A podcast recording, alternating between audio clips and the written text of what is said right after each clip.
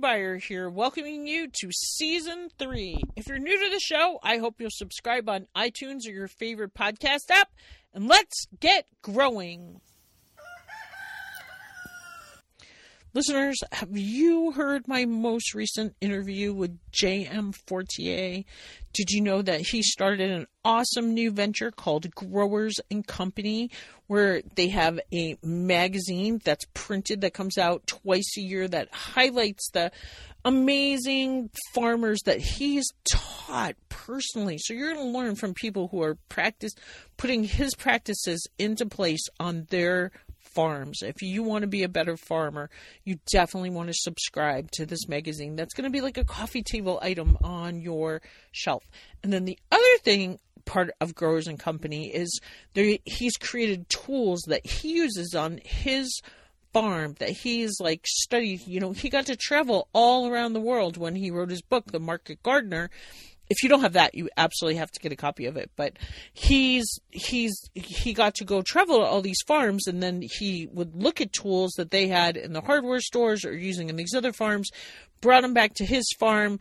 You know, talked to a developer, came out with some really cool tools. Like he talks about his broad fork. The handles are just wood, and that helps it make it light, but it's sturdy. It's just the exact kind of broad fork that I want. Um, They've got other really cool weeders and different things. And then he's got farmware that he designed that will keep you dry and keep you out there. I know with my, one of my big barriers was my garden shoes. So he's got boots and just great things that are stylish, comfortable, but most of all, they're going to keep you warm and dry when you're out in your garden doing all that hard work. So, Growers and Company, growers.co check it out, get something for your favorite gardener. Definitely get a small scale farmers are changing the world t shirt for your favorite farmer marker vendor. Do you belong to a CSA? I'll bet you want to get them a Christmas present this year. It doesn't have to be on time. I know it might be late when you're hearing this, but make sure you support growers.co. Um, their stuff is super affordable. The Canadian exchange right now um, I just bought something for someone, um, a present for Kathy from the composters because I go to her laughter yoga with her, and I think it said it was like twenty five dollars, and then but it only took twenty dollars out of my bank account, so. I, I probably shouldn't be talking about the Canadian exchange, but I know his things are affordable. I researched broad forks and what they cost. I, you know, it, it's a great deal. You will get so much use out of that tool. Um, so support Growers and Co. Join the amazing Patty Armbruster and I Saturday mornings, 9 a.m. Montana Standard Time, 11 a.m. Eastern, 8 a.m. Pacific for Grow Live on YouTube. Patty Armbruster is going to ask your questions. You can submit them ahead of time and we'll be prepared with the answers. Uh, what do you want to know? We're starting out talking about selecting seeds, but she's going to answer everything from how to process local meats to you know what pests are good or you know what plants are good to bring in beneficial insects into your garden. Just we all know patty knows so much about everything. I'll be asking the questions. She'll be answering them we're going to be doing this on youtube live saturday mornings 8 a.m pacific 9 a.m montana standard time 10 central 11 eastern. Saturday mornings on youtube Grow Live with Patty and Jackie. Welcome to the Green Organic Garden. It is Tuesday, December 8th, 2020, but 2021 is right around the corner when season three is going to launch, and you'll probably be listening to this. So, um, I hope you had a happy new year. And I have uh, a great guest on the line. He was on the show before, he had an amazing summit that I participated in, and he's got all sorts of cool new stuff going on. So here to share golden seeds galore is Steve Sudera. Sudera. Oh my goodness. Sudera, there you go. You got it. welcome, welcome back, Steve. And what's going on with you? Well, tell listeners a little bit about yourself because well, I do it, have a lot of new listeners. Yeah, last it, year.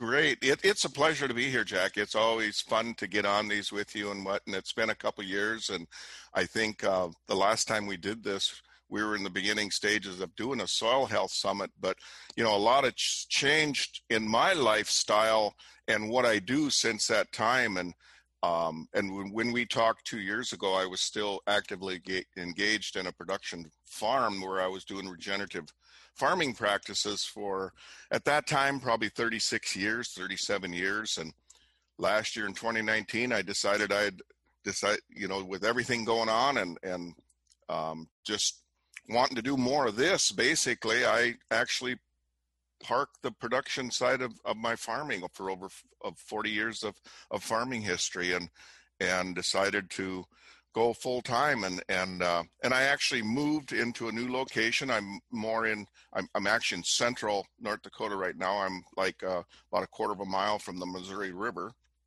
and uh, I'm up here on a couple acre property. Uh, um, actually, my location is six miles northwest of Bismarck, North Dakota, right smack dab kind of in the central of North Dakota. But uh, you know, we've we, have we have done some testing out here this year. I discovered that uh, um, I I always wanted soil that was going to be a real challenge for me to regenerate, and uh, uh God gifted me with that when uh, He landed me on this place because I am on river sand, and uh, um, it, it's it's it's put my brain to work I must say, in order to try and, and build it this way. And I thought, okay, now I know why I ended up here.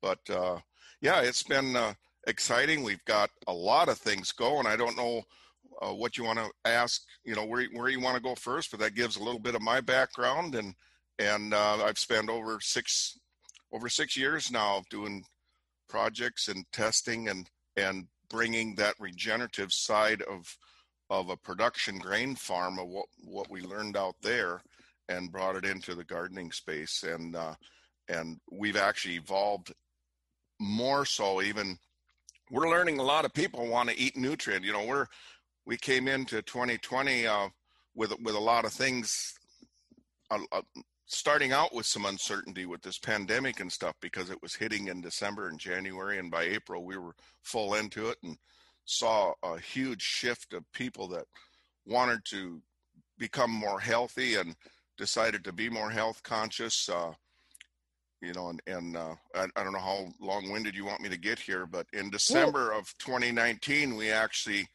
uh, entered into a keto space, into a, a weight loss area and uh, did it with the idea I wanted to learn more about that and what was going on health wise because my holistic doctor talked about it quite a bit.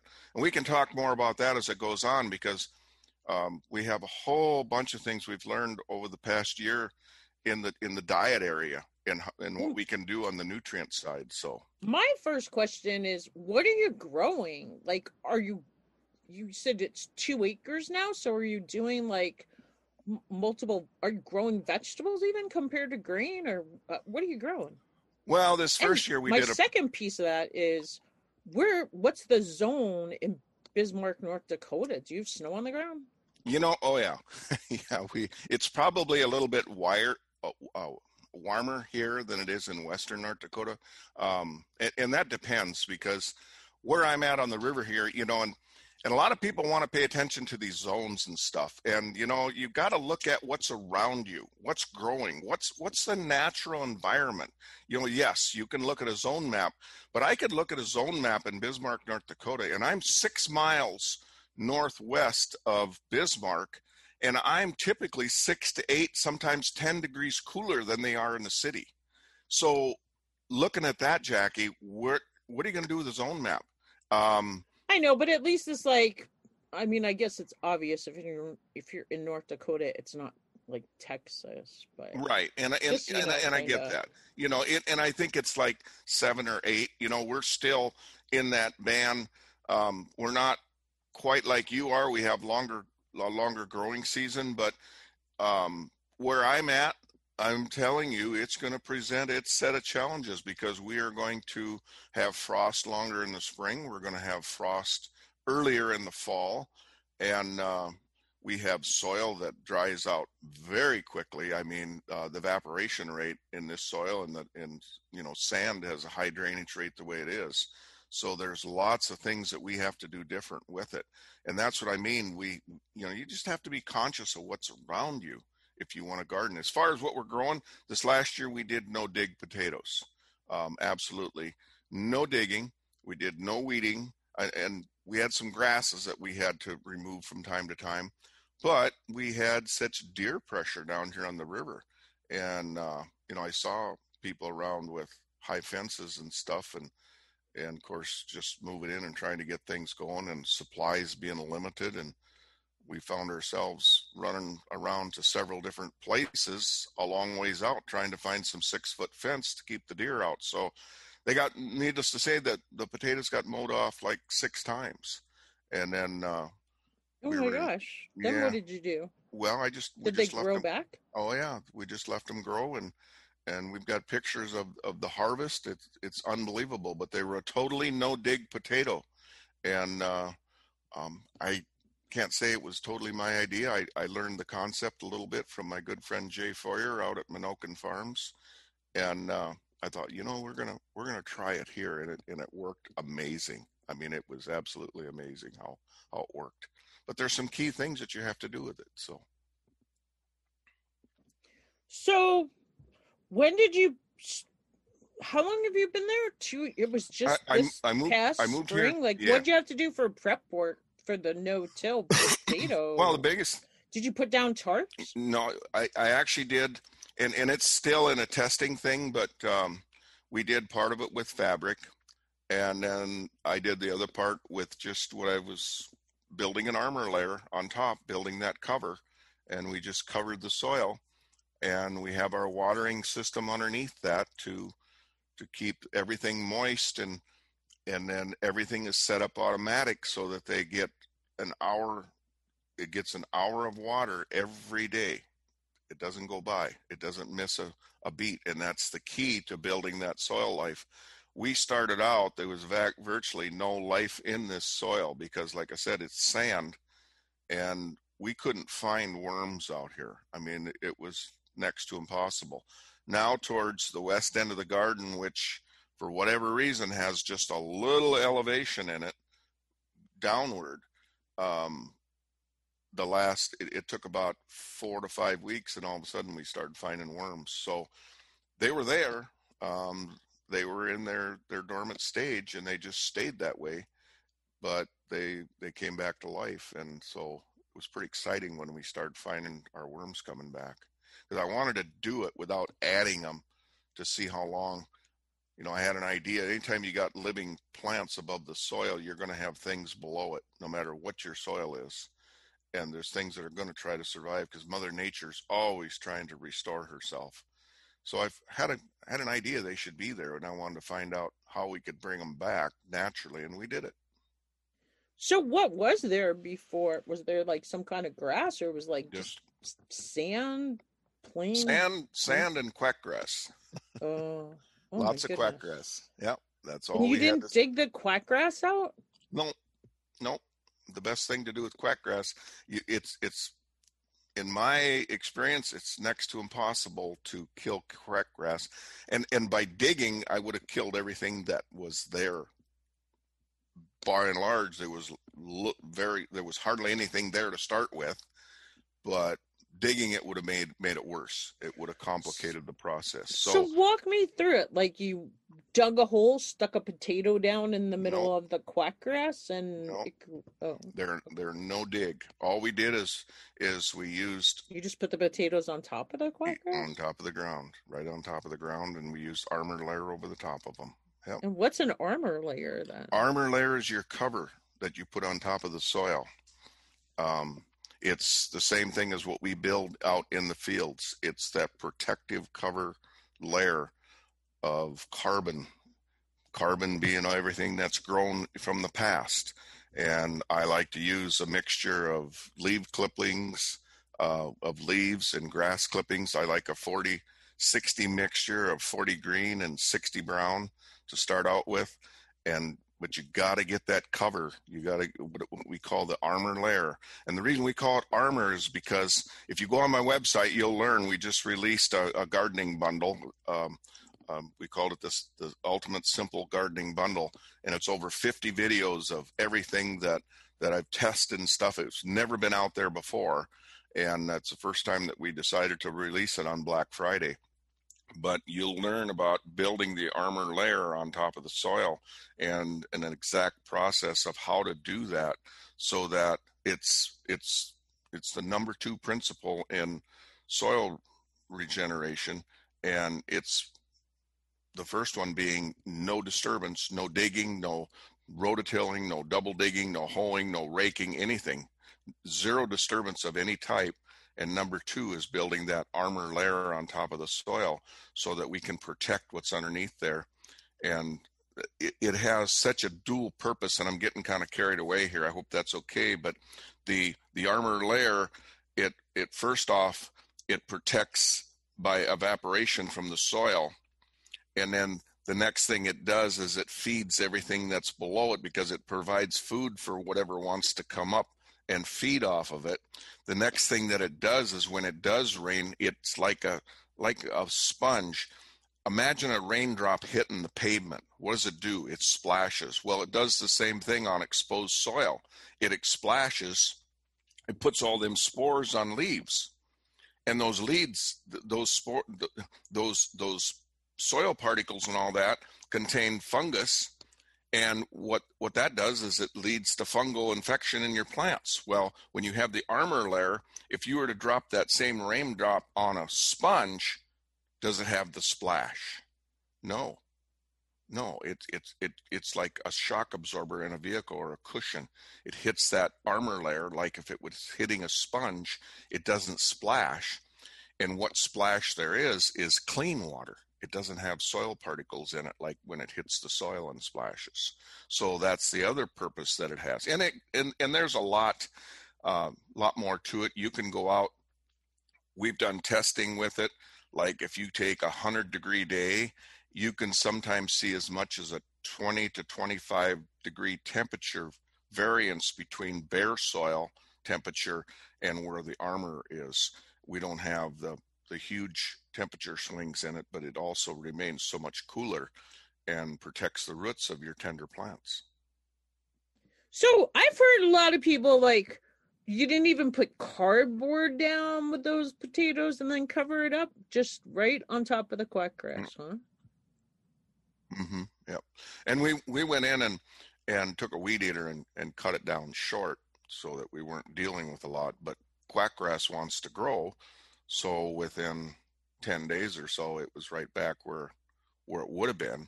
And it was continuously trying to push through. And then all we did is we used grass clippings and, and, uh, we ended up using a, a, lot. In fact, I was almost t- having to go over to the neighbor and suck up some of his grass because we we got into it when we first start out.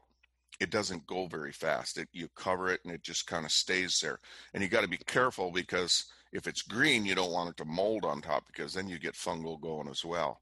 So you got to spread it kind of thin, and uh, but it's a lot easier spreading grass clippings out than it is rototilling or digging or anything like that. And it's so much more beneficial. The soil that we built underneath this is absolutely amazing in our first year now, but uh, we just um, towards the end of the season, we were continually having to add more grass clippings to it because, uh, and we, we didn't have, we used what leaves we could. We didn't have a lot of that right available. This fall, I've gathered up, I'm in a pretty wooded area down here, so I've gathered, went over, I think the neighbors thought I was nuts. Um, you want what? You want my leaves? Yeah, I want your leaves. I got a huge mountain of leaves out here that I'm going to shred and continue to build. But this soil is so hungry for that type of, of nutrient value in it that we put put those grass clippings on top and they were getting to where they were just disappearing like crazy. I mean it was uh, it was really amazing how fast it that it was going in such a short period of time. I've always said we could build we can build soil health in 30 days or less because um, in a farming operation it would take me a year by year by year, season by season by season. And what I learned from that, I can bring into a smaller space and I can put that thing on steroids. This is so cool. I did almost very similar thing last year. I I wanted to build a new bed. Now I put the cardboard down, did I pull out the quack grass first? I want to say I probably tried to pull out. No, I didn't because I put the cardboard down and then I covered it with grass clippings. The problem I had is then I covered it with my husband's good compost. I think he wanted to bring my neck. Like, I guess we misunderstood each other. And he's like, Yeah, I don't have that earmark, but he didn't realize what bed I was putting it on. And it was supposed to go to our vegetables. I'm like, We don't have a ton of really good compost, but I do see little bits of. Co- and then my plan is this spring, I'm going to plant sunflowers where I did that. But the grass clippings worked really good as mulch. I mean, my friend Patty Armbruster was up here and she's like, "Oh my gosh, you guys have so much lawn." Like she was just a pot. I could tell she was like laying awake at night for days dreaming about all the lawn we have. But like the way we look at it is like mm-hmm. we have taken forest and made lawn fire break around our house and and and then being able to use that like i had never used grass clippings before and then i had this other like i i built three new beds this year and then oh and then i planted buckwheat in it as a cover crop into the compost on top of the grass clippings so i'm so glad to hear this because i have been worried that those grass clippings are coming up and then i'm getting more quackgrass in there but i think i'm going to be good i think uh the buckwheat didn't grow as well as I thought it was gonna, but I think it's gonna be fine for those sunflowers and the other two beds. And then um, what I was thinking is like we have the weirdest thing going on here. Our apple trees in our orchard still have their leaves on them. They turned brown way after, like they were still green with snow on them. We had our first snow September 8th and then a couple more and it was just so weird and then they finally turned brown and they're still hanging on the trees. They still have not dropped. It's so strange. Well, we planted some fresh apple trees or new ones out here. Kind of have the same thing. I noticed, um, you know, and we're getting ready for Christmas here, and I got some people that want to hang Christmas lights. We have to have deer fence around them. Oh yeah, we um, do too. So we got six foot fence. Yeah, I'm sure you do because you're right out there in the in the wild. But I mean, we're, you know, this is this is a rural area that I'm in, but yet it you wouldn't think that the the deer pressure is so crazy, but I mean, I can literally watch deer early in the morning at, at sunbreak. There'll be a herd of 10, 15 deer that go right by my window in the backyard. It's crazy um, on their way through. But, um, you know, it's, it's um, back to the apple trees. Those, they have the, the leaves are still brown on them and hanging. They, they didn't drop and they're, they're tender. They're, they're six, seven feet tall. So they were pretty big apple trees that we bought. But uh, yeah, we had the same thing, and I don't know really the reason for that, but um, we got them. We got everything on water lines there, so they get automatically watered every day too. Um, that that's the key on on a lot of this growing cycles is to have. I've always said, and this is another plug here, not not really a plug, but this is another tip that um, I've actually proven where we use 80% less water with our watering systems the way we do it rather than the conventional traditional watering systems that people want to do for gardening and trees and everything. Well, watering is like we always spend, end up spending way too much time watering and doing things like that and trying to figure it out. So, uh, yeah, an automated watering system would be really nice. And that's what people keep telling me. They're like, you're not deep soaking enough. Well, and and that that goes back to the armor layer, Jackie, because if you have if you eliminate the evaporation that's coming out of the soil, that's one of the reasons you use less water. Most traditional gardening or ground that's exposed, the evaporation rate is is tremendous. Now, here's the other thing that that yeah, but we're I mean we're big mulchers. Everything's really covered well, in mulch. And but... there's a difference between mulch and cover. Um, you know, and what you're doing works for you, but I, I want to emphasize and in a note in a true no-till environment system, you don't have to compost. You know, my my good friend uh, and and he he wrote the book, uh, the the soil health book, and uh, but and he always talks about um, mulch in the garden. Why why are people composting composting your garden? You know, that's what no-till's about. You know, they want to compost out in other areas and and then they they want to haul it to the garden and that's just more labor it's more work and you know to each for their own but the way that uh, the way we the way we teach it the way we do it is is much different um, just looking here okay so his book is called the soils owner's manual and he talks and and he's got he's probably got 30 years of history or more in there. He's retired now. His name's Jon Stika, and uh, he lives not far from here. He lives west of here, but I got to know John real well, and I got to be around John for several years before he retired, and I learned a lot from him. And today they have him going in and actually uh, figuring out ways to reclaim some of these oil sites that got tore up and stuff so that uh, they can get vegetation growing back on them again. And uh, so he's applying the soil health principles there. But uh, um, and and I'm not, you know, like I said, it works for you, but exposing that soil, um, you know, if, if anybody that listening to this, if they're if they're conscious of water, water costs are increasing. I'm on rural water here. Um, we're going to put in a sand point. I can dry, drill, um, knock a sand point in the ground 20 to 25 feet, and I can have all the water I'm at, I want because I'm that close to the river. But even so, um, a lot of areas that don't have that availability or if, if water costs are expensive um, like when i did sarah's little angels project back in 2016 that was her biggest concern. She said oh my god she said uh, when we had a garden here the one month we had a $600 water bill. And i said um, sarah we use about 80% water. She wouldn't believe me. And the first time the water bill comes she went oh my god she said this this is incredible. And i don't think we had um, and I don't remember the numbers, but they were just, and, and we didn't have the size of garden because we were using intensity more than we were square footage. But uh, I know we didn't we didn't use six hundred dollars worth of water the whole season. And one month for her was six hundred dollars. I actually have a neighbor who is going to come on. She book. I don't remember where she booked what day, but she said last summer they had a six hundred dollar water bill, and she's coming on to talk about how they fixed that.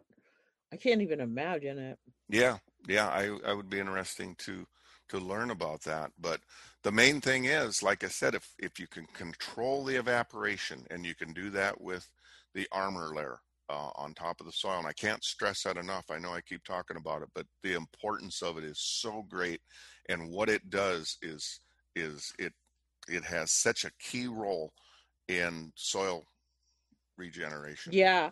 Daniel Mays is going to be my number one episode on January 1st. So by the time listeners hear this, they'll have heard that. And he was also he just wrote the no-till vegetable is it garden and farm handbook or no-till veg, organic vegetable? I don't know. He wrote a book like that. That's just phenomenal. Um what was his name? I want to say it's daniel mays from frith farm. Does that sound familiar? Um i haven't heard of him. Um do you listen but, to jesse yeah. frost no-till market farmer podcast. I heard mm-hmm. him on there. He okay. no, Jesse hasn't come out with a book, but he's uh his podcast is amazing. I'm really digging his podcast. Sure. And you know, there's um and, and I have to clarify a little bit. Um there's a big difference between no-till gardening and regenerative gardening. Um, there, there's a huge difference between it. When I first started out with this project back over six years ago, I was focused on the no till side of gardening, and that's what it was. It was no till gardening. Today, I call it regenerative gardening because, in order for it to be regenerative and in order for it to be a true soil health system, there's five principles that are connected to that. And if you miss any one of those, you don't have a regenerative system and just having a no-till system there's it goes way more beyond that. It goes beyond applying more of the regenerative systems in that so we can get the mic, mic, mic the, the micro biology going in the soil and and feeding that plant. And and the way we build soil health is with is through living plants. Um, that's number three principle always have growing plants in there. So if you harvest part of your plants have something else growing in there you know do sequential planting or something because that is the key to building soil health. It's just like um, I, I think of it this way and I don't know if you want to go down this path or not, but I think of it this way that um, when if if if if the kids sit down to eat and mom brings out empty plates and puts it in front of them, what is the kids going to do, or what's the family going to do? They're going to look at mom like that is a great analogy. well, they're going to get up and go somewhere else. You're your microbial stuff in your garden or in whatever you're growing is going to do the same exact thing. If you're not constantly feeding it, they get hungry. They're going elsewhere. They're gone. So that's the way to remember it. We have to keep feeding the microbial activity and the macro activity that's in the soil. And then they work back for us. They build the soil health that helps us to produce nutrient dense food. Absolutely. Do you want to tell us what the five principles are? Didn't we talk about that last time? Well, Do you want to go through them again? Sure, I, I can do that. The first one is is no till. I mean, it's it's no dig, no disturbance of any type. Like I like I started out with, it's it's it's no double digging, it's no hoeing, it's no raking, it's no rototilling, anything. We do zero disturbance. Number two is is the armor layer, keeping that that armor layer on top of the soil and and keeping it so that it, it's protected. And number three is living roots. Um, we, we always have to keep living roots in the soil. Um, we, we have to have living plants, like I just explained, to keep feeding that soil beneath the zone. And it all starts with sunlight. It all starts with the photosynthesis that goes through the plants and develops into what we call liquid carbon is a is and there's a fancy name for it but if we think of liquid carbon it's easier to remember. And the liquid carbon goes down through the plants and it exudates out through the roots and it feeds below the surface of the soil. And number four is we always have to have the four plant types. We should always be focusing and in a garden setting that's sometimes a little difficult to do. But we need to have the four plant types in that. We have to be thinking exactly the way that these plains and prairies survived for millions of well I, I, I don't want to say millions of years but i want to say hundreds of years that they survived on their own i mean we go back what are the four plant types cool we, first we start with warm season grasses which will be your corns and and um, there's and, and I've got some warm season grass. I actually found uh, a big blue stem grass this last summer in the store, and I bought some and planted it out here in the garden just for because my good friend Dr. Dwayne Beck Dakota Lakes Research talks about how the buffalo survived on the big blue stem, and and big blue stem will grow six feet tall, but the, the first is warm season grasses, and then you have cool season grasses. And cool season grasses in the farming community are like wheat and things like that.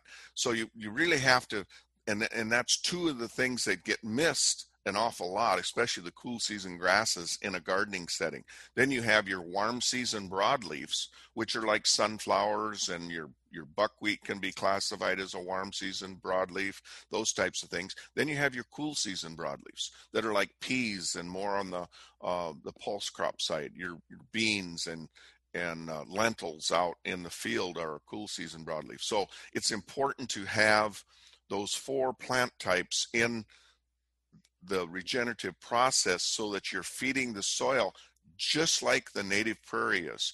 If Jackie, if we took a snapshot of a, of a true native prairie, we'd have over 137 species of different plants, and they'd be all over the board with the different spectrums and the different plant types they are.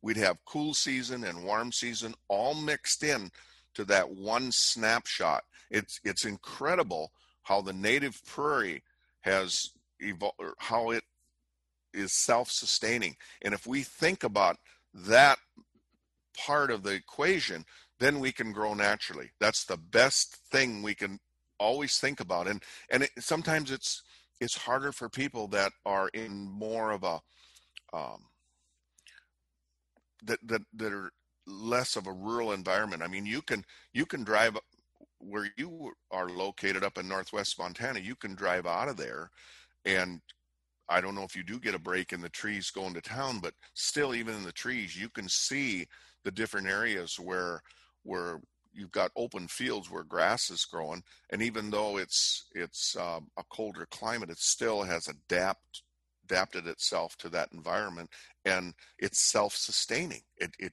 it nobody does anything for it, and yet as long as it gets the proper amount of moisture, it flourishes every year. But the thing is, that natural environment has established itself. Go walk out there and and and bend over and pull some of that residue out of the way on top. That's that armor layer that is self-sustaining that breaks down every year and protects the soil. That's the armor layer and that's what that natural environment is doing is it's protecting the soil. And then number 5 is animal integration. And you know that's that's not always available for for people to do but i always say that um, build it so they will come. Build it like what i did here. You know I, I couldn't find any worms out here. You could go out here and take a shovel and dig into the wet sand. You could go down two feet if you wanted to. You wouldn't find one worm in this soil. That's how depleted out it was and I've got it back now to where they're starting to come because I built that environment on top. That's the animal integration that I'm talking about. That's the number. That's the fifth principle. Now, in a in a true regenerative system, you people will introduce chickens into the environment, and they'll have what they call chicken tractors. I have a good friend, Chris Badgett, up in in um, he's way up in Maine, and he has a chicken tractor out there he does some permaculture things and whatnot, and he has a chicken tractor that moves his chickens on top of the soil, and he plants his cover crops. He feeds his chickens, but those chickens are not allowed to graze that soil to the ground to make it bare. They just they take enough of the food. They they injure that plant that's grown so that it wants to try to rebuild itself. But if we take that plant and chew it all the way to the ground, then it has no way, then, then the roots will die because there's no food, photosynthesis that can help that root to keep growing.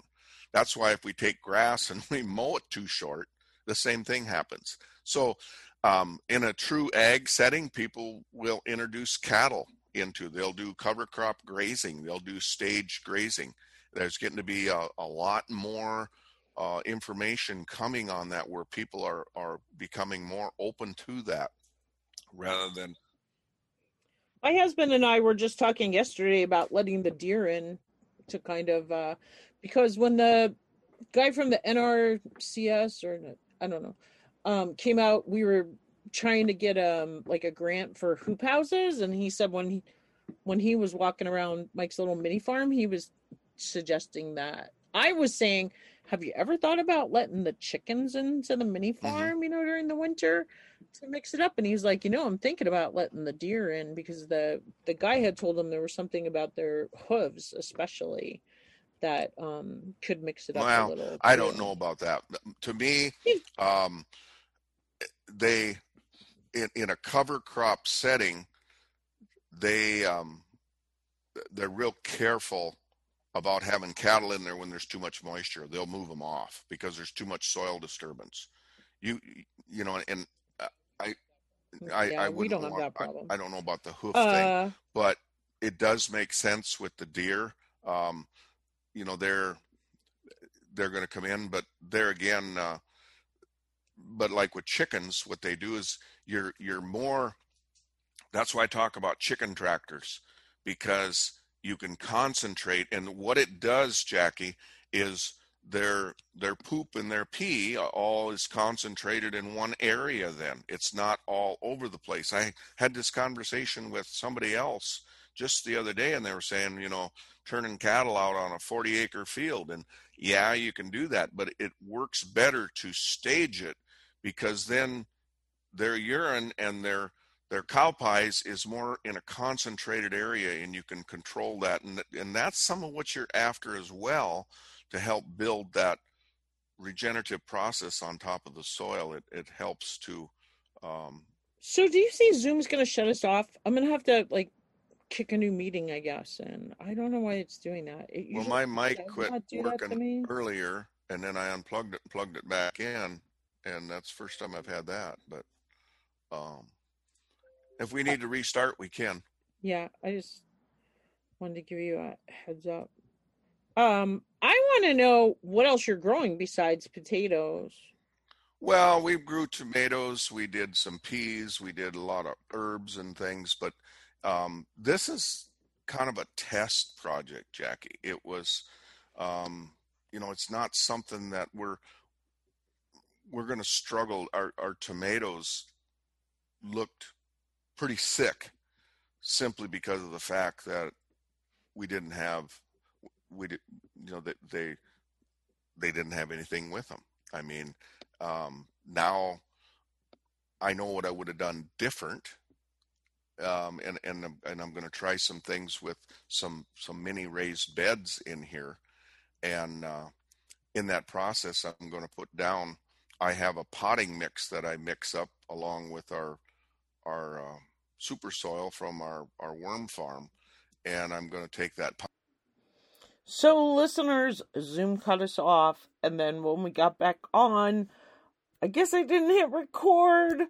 So that's the end of Golden Seeds from Steve. Sorry, but I know he dropped tons in the time we were talking. I'll see if he can come back on.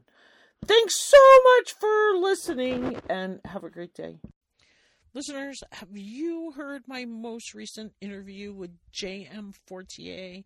Did you know that he started an awesome new venture called Growers and Company, where they have a magazine that's printed that comes out twice a year that highlights the amazing farmers that he's taught personally. So you're going to learn from people who are practice putting his practices into place on their farms. If you want to be a better farmer, you definitely want to subscribe to this magazine. That's going to be like a coffee table item on your shelf.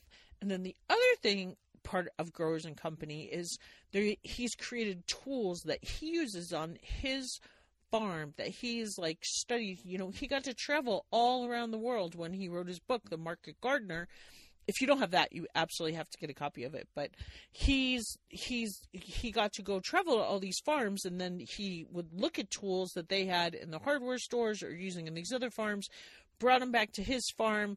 You know, talked to a developer, came out with some really cool tools. Like he talks about his broad fork. The handles are just wood, and that helps it make it light, but it's sturdy. It's just the exact kind of broad fork that I want. Um, They've got other really cool weeders and different things. And then he's got farmware that he designed that will keep you dry and keep you out there. I know with my, one of my big barriers was my garden shoes. So he's got boots and just great things that are stylish, comfortable, but most of all, they're going to keep you warm and dry when you're out in your garden doing all that hard work. So, Growers and Company, growers.co check it out, get something for your favorite gardener. Definitely get a small scale farmers are changing the world t shirt for your favorite farmer marker vendor. Do you belong to a CSA? I'll bet you want to get them a Christmas present this year. It doesn't have to be on time. I know it might be late when you're hearing this, but make sure you support growers.co. Um, their stuff is super affordable. The Canadian Exchange right now um, I just bought something for someone, um, a present for Kathy from the composters because I go to her laughter yoga with her. And I think it said it was like $25 and then, but it only took $20 out of my bank account. So I, I probably shouldn't be talking about the Canadian exchange, but I know his things are affordable. I researched broad forks and what they cost. I, you know, it, it's a great deal. You will get so much use out of that tool. Um, so support Growers and Co. Join Patty Armbruster and I for Grow Live on YouTube Live Saturday mornings coming to you in 2021. We'll be answering your questions.